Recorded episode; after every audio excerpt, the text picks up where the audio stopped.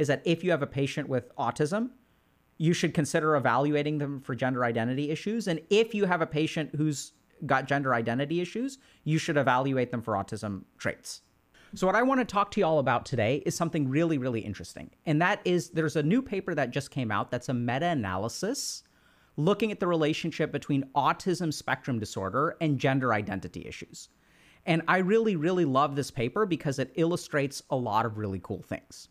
So, the first thing that we've got to kind of dive into is that around 2010, there was a paper that came out that looked at the link between autism spectrum disorder and gender identity or gender dysphoria.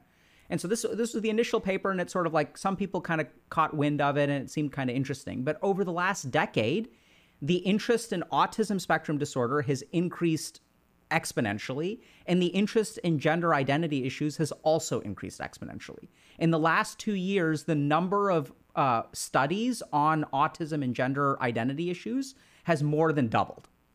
And so this paper is really cool because what they're essentially doing is synthesizing this explosion of research. And the paper essentially found something really, really shocking, which is that if you look at people who have um, so if, if you look at uh, people who have autism spectrum disorder they're 11 times as like more likely to have gender identity issues okay? So that's kind of really interesting because it, it suggests that there's a very strong link. So what we're what the paper essentially did is it's something called a meta-analysis. So what they did is they took 41 different studies looking at the link between autism spectrum disorder and gender identity disorder. And they essentially amalgamated all of that data. Because a lot of times studies will have just you know they'll have like 30 uh, uh, participants in it or the sample sizes will be small like 100 here 50 there. But what this study did is pooled data from 41 studies to really figure out what kind of like high quality conclusions can we draw. So let's actually take a quick look at some of the findings of the study okay? So one thing i really like about this study is that they started by looking at the general population And what they essentially found in the general population is that when you have a high amount of autism traits in kids, their parents reported high levels of gender identity variance.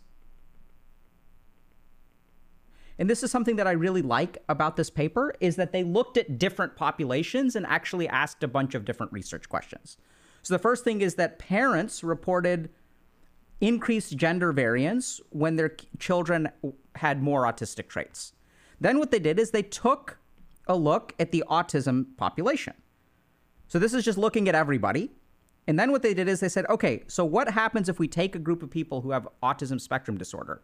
If we take, let's say, 100 people with autism spectrum disorder, what do we find? And what they found is that if you have autism spectrum disorder, you're four times as likely to endorse gender dysphoria or gender identity issues. So that means that people with autism are 400% more likely to have issues around gender variance. So they also found that 15% of people with autism spectrum disorder actually report being non binary. So that's a staggering amount, okay? And so, do y'all understand how this is like these are two different statistics? One is a total prevalence within the population, and one is a relative number. So, this is compared to people who are uh, not on the autism spectrum.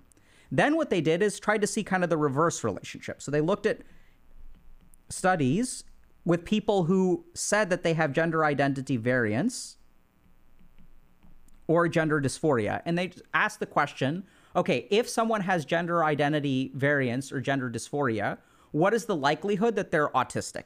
And this is something that they found that was really interesting. Amongst kids, 3 to 21% of children who reported gender identity issues actually have a high degree of autism spectrum disorder or traits. They then looked at adults because all these different studies, 41 studies, are looking at different populations. And what they found is about 4.8 to 7.8% of adults with, auti- uh, with gender identity issues will either have autism or test highly for autistic traits. So this is kind of interesting because these are actually two separate questions. right? So asking the question, what percentage of people with autism spectrum have gender identity issues? And asking the question, what percentage of people with gender identity issues have autism spectrum are actually two different questions. And you may wonder, well, what's the difference? Why is it important? So let me put it this way. Let's take an alternate consideration for a second, okay? Um, so let's assume for a moment that we're talking about the correlation between Indians and doctors. There are a lot of Indian doctors, right? So asking the question, what percentage of doctors are Indian and what percentage of Indians are doctors, those are two very separate questions. And the other really important thing is once we start tunneling down into the correlation, we can start to understand causation. So, does being a doctor make you more likely to be Indian, or does being Indian make you more likely to be a doctor? And this is really important because we start with sort of correlations, and then what we end up wanting to do is actually looking at causation. So, what's the directional flow here? Which one is it? Does being autistic make you more likely to be uh, to, to have gender identity variance, or does having gender identity variance make you more likely to be autistic? So now what is kind of the significance of this? So there are a couple things that I, I want to share with y'all. So the first is that this study I think is important for a couple of really important, uh, uh, this study is important for a couple of reasons. The first is that autism spectrum disorder is a neurodevelopmental disorder. And what that sort of means is that you're not necessarily born with all of the traits of autism. The, the, the way that you develop as a human being if you have autism spectrum disorder changes over time. It's an altered course of development. We also know that gender identity or gender dysphoria also develops over time. Right? So a one year old will have a different sense of gender identity than, let's say, a 15 year old or even 25 year old or even 35 year old. So both of these sort of have developmental tracks. And the interesting thing is that since gender identity is developmental, and we know that the brains of people with autism spectrum disorder have different neurodevelopmental trajectories, that sort of gives us a clue as to how these two things could interact. The next thing that's really important about this is that it, it sort of touches on the causes of both of these potential issues. So, this is kind of where we're, we're starting to understand a little bit about genetics and epigenetics. So, in the case of people who have autism spectrum disorder plus gender identity issues, you know, is there one gene that leads to, to both of these things?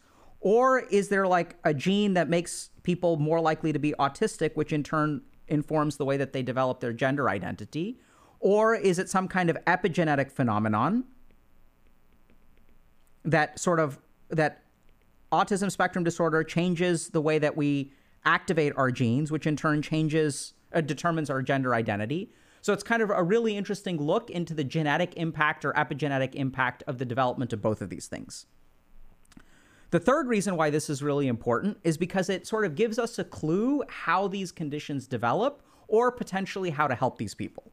So, for example, one of the theories that people have posited, which I, I, place a lot of emphasis in just based on my clinical work, is that people with autism spectrum disorder have difficulty mentalizing. So let's understand what mentalizing is. So generally speaking, when some someone acts, when there's some kind of behavior, human beings have the capacity to understand what is in the mind of someone who performs an action. And that's not only the actions that other people commit, but our own actions. So, for example, if someone gives me a birthday present, I am able to understand, I'm able to mentalize and think, okay, this person gave me a birthday present, which means that they care about me. So if someone, for example, gives me a Valentine, I'm able to mentalize and try to understand, okay, what does this mean about what's going on in the other person's head? So people with autism spectrum disorder have difficulty mentalizing. And mentalizing doesn't just have to do with external people, it also has to do with internal thoughts. So, our uh, people with autism spectrum disorder have difficulty understanding their internal environment and how it shapes their actions. So, this is what leads to a lot of things like social difficulties because they're not really aware of, of sometimes what they're feeling or experiencing on the inside. And my work with people on the autism spectrum has, has made me sort of realize how much they look at certain things like social interactions, like mathematical problems, as, as opposed to sort of empathically or being able to mentalize and sort of understand it intrinsically.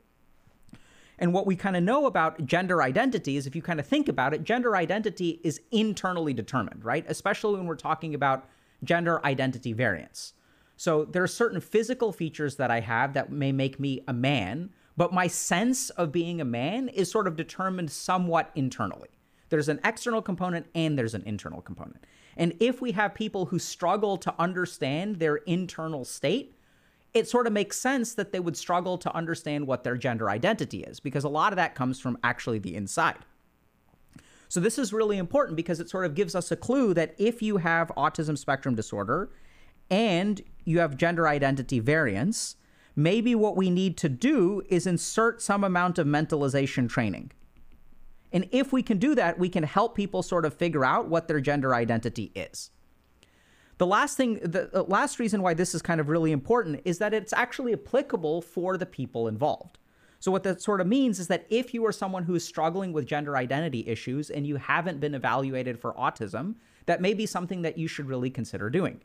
If you're someone who struggles, uh, who's been diagnosed with autism or has high levels of autistic traits, and you haven't really explored gender identity issues, but maybe this kind of manifests, this is kind of what I've seen, is that people with autism, sometimes this manifests as difficulties forming relationships.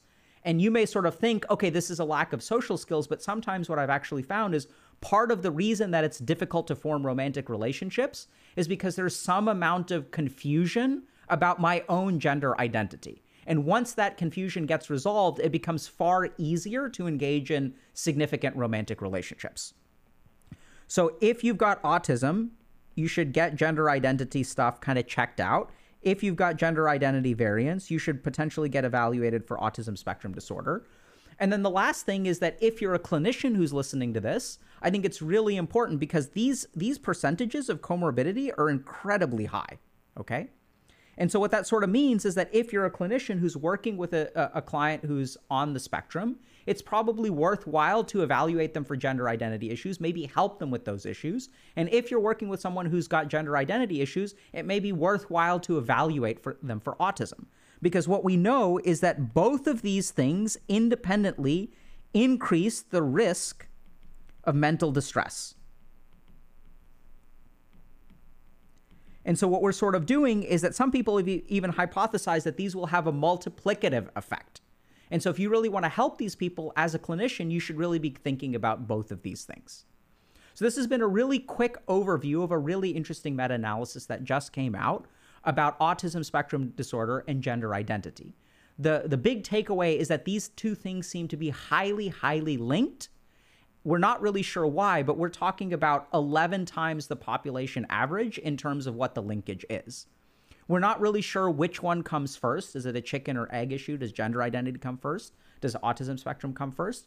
But we can absolutely see some sort of hypotheses why, for example, if you're on the spectrum and you have difficulty mentalizing, why it may be difficult to understand what your gender identity is. And once we sort of understand that, that becomes really important because that gives us a road forward in terms of how to actually resolve these issues. Questions? Uh, where can we find the paper? So the paper is, um, I can give you all the, it's Autism Spectrum Disorder and Gender Dysphoria Incongruence, a systematic literature review, published uh, in March of 2022. The primary author is Kallitsounaki we'll get around to okay, what's epigenetic? Great question. So, epigenetic is so we know that genes influence stuff. Epigenetic is the turning on or turning off of genes. So it's not sufficient to have a gene, but there are certain things that will activate a gene and certain things that will turn off a gene. So if you look at, for example, how trauma affects our cortisol system, our stress response system, what we recognize is that some people who experience some degree of trauma will turn on a bunch of genes. So if you do a chromosomal analysis of two people, they can have the exact same genes, but one of them can wind up with PTSD and one of them won't. And what's the difference? It's whether the genes are turned on or off. So what we're sort of starting to realize is it's not enough to just look at chromosomes, right? So you can't like take an embryo that has 46 chromosomes and determine whether that person has PTSD. What determines whether that person has PTSD is not only the experience, but which genes are turned on and which genes are turned off. So this is a this is a really good question. Soul Dragon Vein is saying why are autism, uh, ASD, and gender dysphoria called comorbidities? Morbid sounds bad. Yeah. So the term morbid has its roots in sort of the the assumption of illness, right? And this is something that's really important to understand is that in the medical field and in society, we are grappling with what constitutes a disorder versus is an acceptable normal variant of human beings. So are people so when people say we when we diagnose someone with autism spectrum disorder, we are making an assumption or we're making a value judgment that this is an illness, right? That's why we're calling it a disorder. And so some people, this is why some of this phrasing around neurodiverse and neurotypical is starting to arise, right? Because people are sort of recognizing that, okay, some of this may not actually be an illness, this may just be a variant of the population. Now, this is where, generally speaking, the dividing line that we have tends to be in terms of function. So if I have someone who has severe autism spectrum disorder, so I've, I've worked with some people like that, who are nonverbal, um, you know, are not really able to regulate their emotions, can do certain amount of like feeding themselves or toileting or things like that, but like need assistance with their ADLs, which are activities of daily living. So like that person if they were, you know, left in a house by themselves for 30 days would probably not be able to survive. Right? So would that classify as a disorder? I personally think so. Now, if you disagree with that, I'm open to discussion. I'm not saying I'm right there. But I, I, I think generally speaking, the way that we define disorders are by through impairment of function. And definitely in the case of some autism spectrum disorder patients I've worked with, they're not functional without a substantial amount of help. It doesn't mean that they're good people or bad people or worth less or worth more than other people in society. We're not placing a value judgment on the, the value of a human life. What a disorder usually means is is how is there is there an impairment of function? It's a great great conversation. So what's the age of people involved in the meta-analysis? Um, so that's a great question too. So the age is variable that's the whole point of the meta-analysis is that there are some studies that look at kids some studies that look at adults and what these people did is look at the differences so for example what they found is that children with gender identity variants, there's a 3 to 21% chance that they have autism spectrum disorder, but adults have a 5 to 8% chance of autism spectrum disorder. And so what does that mean? That's really interesting, right? So we're not entirely sure, but that sort of suggests this neurodevelopmental link that the two conditions, let's just call them that for now, seem to have a developmental aspect to it. So as people grow up and change, the numbers start to change as well. So some things get resolved, some things don't.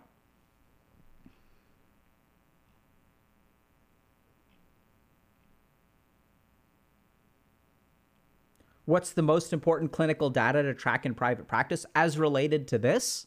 I think the most important clinical takeaway for me is that oftentimes patients who come in with autism spectrum disorder it's it is not a routine part of a clinical evaluation to assess their gender identity right so you may assess suicidality or coping skills or communication skills or social interactions but it is not a routine part at least as far as i know i could be wrong i'm not specialized in, in you know it's not like 99% of my practice or 90% of my practice is autism spectrum disorder um, I'm sure that the good clinicians have figured this out. But for other clinicians who have a more general practice, I think the most important clinical takeaway is that if you have a patient with autism, you should consider evaluating them for gender identity issues. And if you have a patient who's got gender identity issues, you should evaluate them for autism traits because then you can work on those things, right? So you can like teach them how to mentalize and things like that. And that could in turn, so th- this is kind of the, the, way I'm envisioning it. And I've almost uh, not quite done this, but I, I've grappled with this before where a big part of working with people with autism spectrum disorder is helping them be comfortable within themselves. And so a big part of that could be mentalization. And so the neat thing about that is that like if the person with autism spectrum disorder, if you in, talk to them about their social difficulties, some of that could be rooted in gender identity and like some amount of gender identity variance, which makes it hard for them to figure out like how they plug in to a particular social circle. Uh, wait, wait, wait. How do you communicate poor ADL skills if you are that person who is left by themselves? So generally speaking, like there's two kinds of challenges with ADL communicating ADL sp- skills. So most people who struggle with their ADLs are not I don't know about most, but many of those many of the groups of people who struggle with ADLs aren't going to be able to accurately communicate them. So let's say that like I've got you know something close to anencephaly. So anencephaly is being born without a brain, which is not really a condition that is like conducive with life. But let's say that it is conducive with life. So that person won't be able to perform ADLs and that person won't be able to communicate that they can't perform ADLs. Another good example of people who struggle to commu- uh, to perform ADLs are people with dementia, like end stage dementia, and they too won't have awareness to be able to communicate uh, their difficulties with ADLs. Now, there's a lot, a lot of, there's a large group of people who struggle with ADLs and can communicate them. Uh, and so a good example of that is like people who are actively and severely depressed. Sometimes they struggle with ADLs like showering and grooming and cleaning and feeding themselves and stuff like that. They're more able to communicate them. Just depends on what is the cause of, of the inability to perform ADLs. How can I tell the difference between severe social anxiety, awkwardness, and A- ASD? So, this is exactly why we say, like, you know, we have this disclaimer at the beginning, but that's not just a disclaimer. It's not a medico legal protecting thing. I mean, it does that, sure. But this is why, like, if you are trying to figure out what's the difference between severe social anxiety and autism spectrum disorder, that's absolutely you should go see. It's not something for you to tell the difference. I'm not saying that you can't learn about it and have some insight, but that's really the job of a clinician. So if you're trying to figure out, do I have diagnosis A or do I have diagnosis B? I'd say the most efficient way to answer that question is to go see someone who understands the difference and nuance between the two. The other alternative is, I suppose, you could go become a psychiatrist and then you would know the difference and then you would be able to self diagnose con- conceivably. But I, I don't think you need to invest eight years of your life in order to do that. I just go see a professional. Great question, though.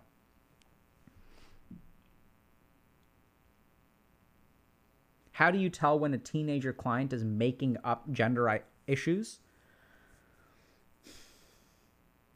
I, I, I don't know that I would. I, I don't agree with the premise of the question. So, making up implies some degree of objective reality, right? So, like, so some some sometimes they're making it up and sometimes they're not there are ways to assess things. So you could, for example, assess malingering around gender identity disorder. So, like, you could assess for that. You could also administer some scales that measure the levels of gender identity disorder and things like that. So, there are some tests that you can do to sort of see, okay, like, is this person making it up or not? So, there are some ways to evaluate that. I don't know that that's usually the first place that I would go, though, if I was working with a teenager who who sort of uh, is quote unquote making up gender issues, if they came to me and said, "Hey, I have gender identity issues," I'd explore that with them. And and this is where like I don't know if this makes sense, but calling them fakers does not usually resolve the issue. So if someone is making up gender identity issues, that's usually meeting some kind of psychological need. And if you point out to the person, hey, you're faking it, what's going to happen is they're just going to morph into something else that meets the psychological need. So the the right way to kind of handle it, IMO, is to actually like help help me understand what's going on with your gender identity and like what's happening there and to try to actually support them psychologically. And oftentimes when you provide support to people with gender identity issues, those issues will resolve. And by resolve, I don't mean that they go away. I mean that you can, by supporting someone who is going through the process of discovering what their gender identity is, you can help them arrive at a conclusion, which is ultimately the goal, right? That's like, that's the goal. Is I don't, I'm non binary. Okay, is that, are you not sure if you're male or female, or are you neither male nor female? There's a difference between a question mark and slotting into one of those categories. And I think the right way to support a teenage client who's saying, I have a question mark, is to try to figure out okay what's going on there and help that person slot into one of the buckets in sort of a healthy way. And as part of that, you may discover that, okay, this person seems to be malingering and they're sort of saying this kind of stuff because of something else going on in their life, which happens. But then you want to address that, right? You don't want to say, hey, you're faking it. Because then what'll happen is they'll just start faking something else. Make sense?